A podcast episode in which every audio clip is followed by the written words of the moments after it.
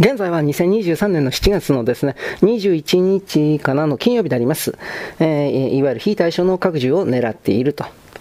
ここでは対別して次の3つの指摘をしている。第一に、ワン国のミサイル防衛網の突破を企図すべく、超、極超音速ミサイルと称するミサイルや、変則的な軌道で飛翔するミサイル、鉄道や潜水艦から発射される短距離弾道ミサイルなどの開発を急速に進めていることだ。このため従来のミサイル防衛システムでは対応できず、ミサイル防衛システムをさらに強化するとともに、場合によっては反撃能力の保持が必要となってきている。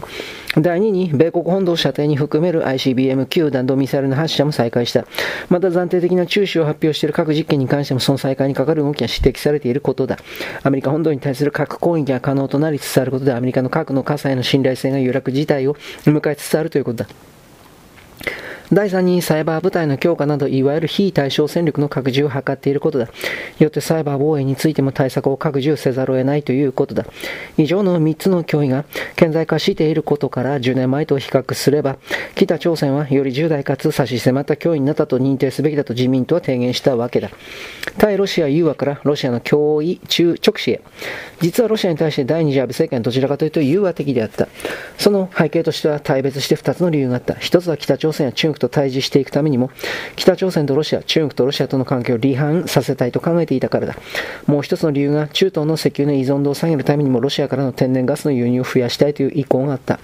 エネルギーの安定確保という観点からロシアとの関係を重視してきたわけだ。よって第二次安倍政権が策定した2013年国家安全保障戦略では、ロシアについては次のように記されている。安全保障及びエネルギー分野をはじめ、あらゆる分野で協力を進め、日露関係を全体として高めていくことは、我が国の安全保障を確保する上で極めて重要。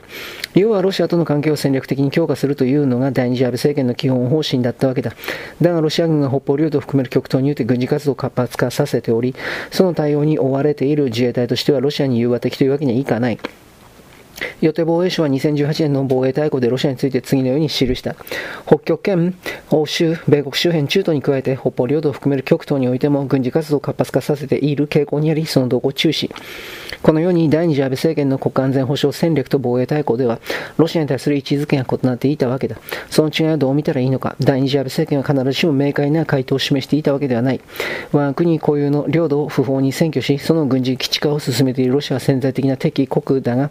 日本にとって最大の脅威が中国である以上、今はロシアを敵国として扱う状況にはないといった時間軸を見据えた対ロ戦略が策定されてしかるべきだった。こうした明確な対ロ戦略なき日本にあって、2022年にロシアアによるウクライナ侵略が正規した。この侵略を受けて自民党安全保障調査会では次のような意見が出された。ロシアによるウクライナ侵略を踏まえ国家安全国家国家安全戦略などの対ロ認識を検討する必要。中ロは新型国際関係の模範、宇宙開発協力、共同演習、巡航などで戦略的協力を強化。ウクライナ問題でうやむやな態度に立たない。ウクライナ有事に対する日本の態度は台湾有事に対する欧州の態度に直結する。こうした意見を踏まえて安倍保障安全保障調査会としては、ロシアの軍事動向に関する評価は、昨今昨今のロシアによるウクライナの侵略、近年の北方四島局とロシアにおける軍事的プレゼンス強化を考慮すれば、現代校の動向中止性よりも大きく引き上げるべきではないかということになり、報告書には次のように記された。情勢認識ロシア。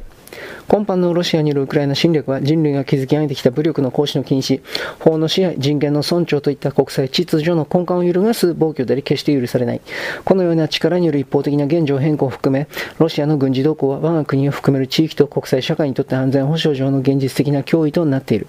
ロシアは核戦力の強化や極超音速ミサイルなどの新型兵器の開発を進めつつ、対衛星兵器 ASAT の実地を含める宇宙などの新領域における軍事活動を展開している。また、ウクライナへの侵略に見られるようにハイブリッド戦といった軍事、非軍事の強化を曖昧にする戦術のもと、偽旗作戦を含める偽情報の拡散による情報戦、サイバーによる重要インフラへの攻撃も行っているとみられる。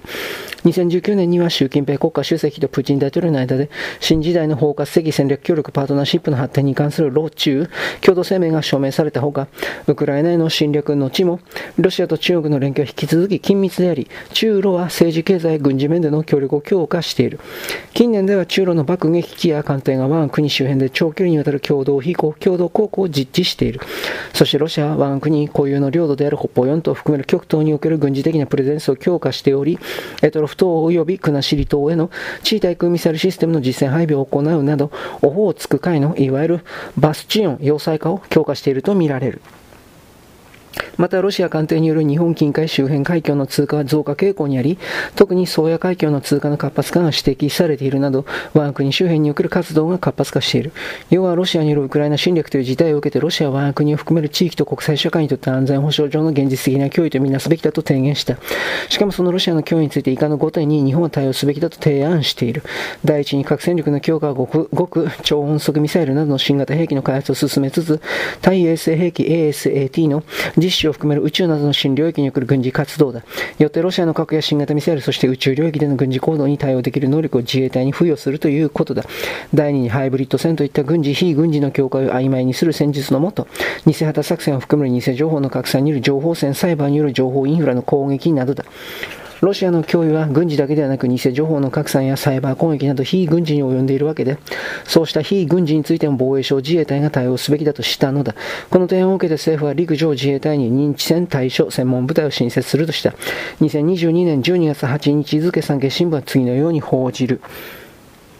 政府は偽偽情報の拡散などで世論の動揺を狙う認知戦に対処するため、陸上自衛隊に専門の情報部隊を新設する方向で調整に入った。ロシアによるウクライナ侵攻や台湾統一を目指す中国の工作に伴い、認知戦の脅威が再認識されているためで、今月中旬にも改定する国家安全保障戦略など、安保3文書に明記する複数の関係者が8日明らかにした。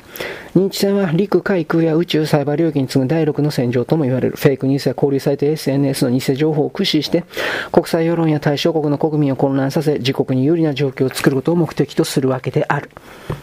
ここまでよろしく。ごきげんよう。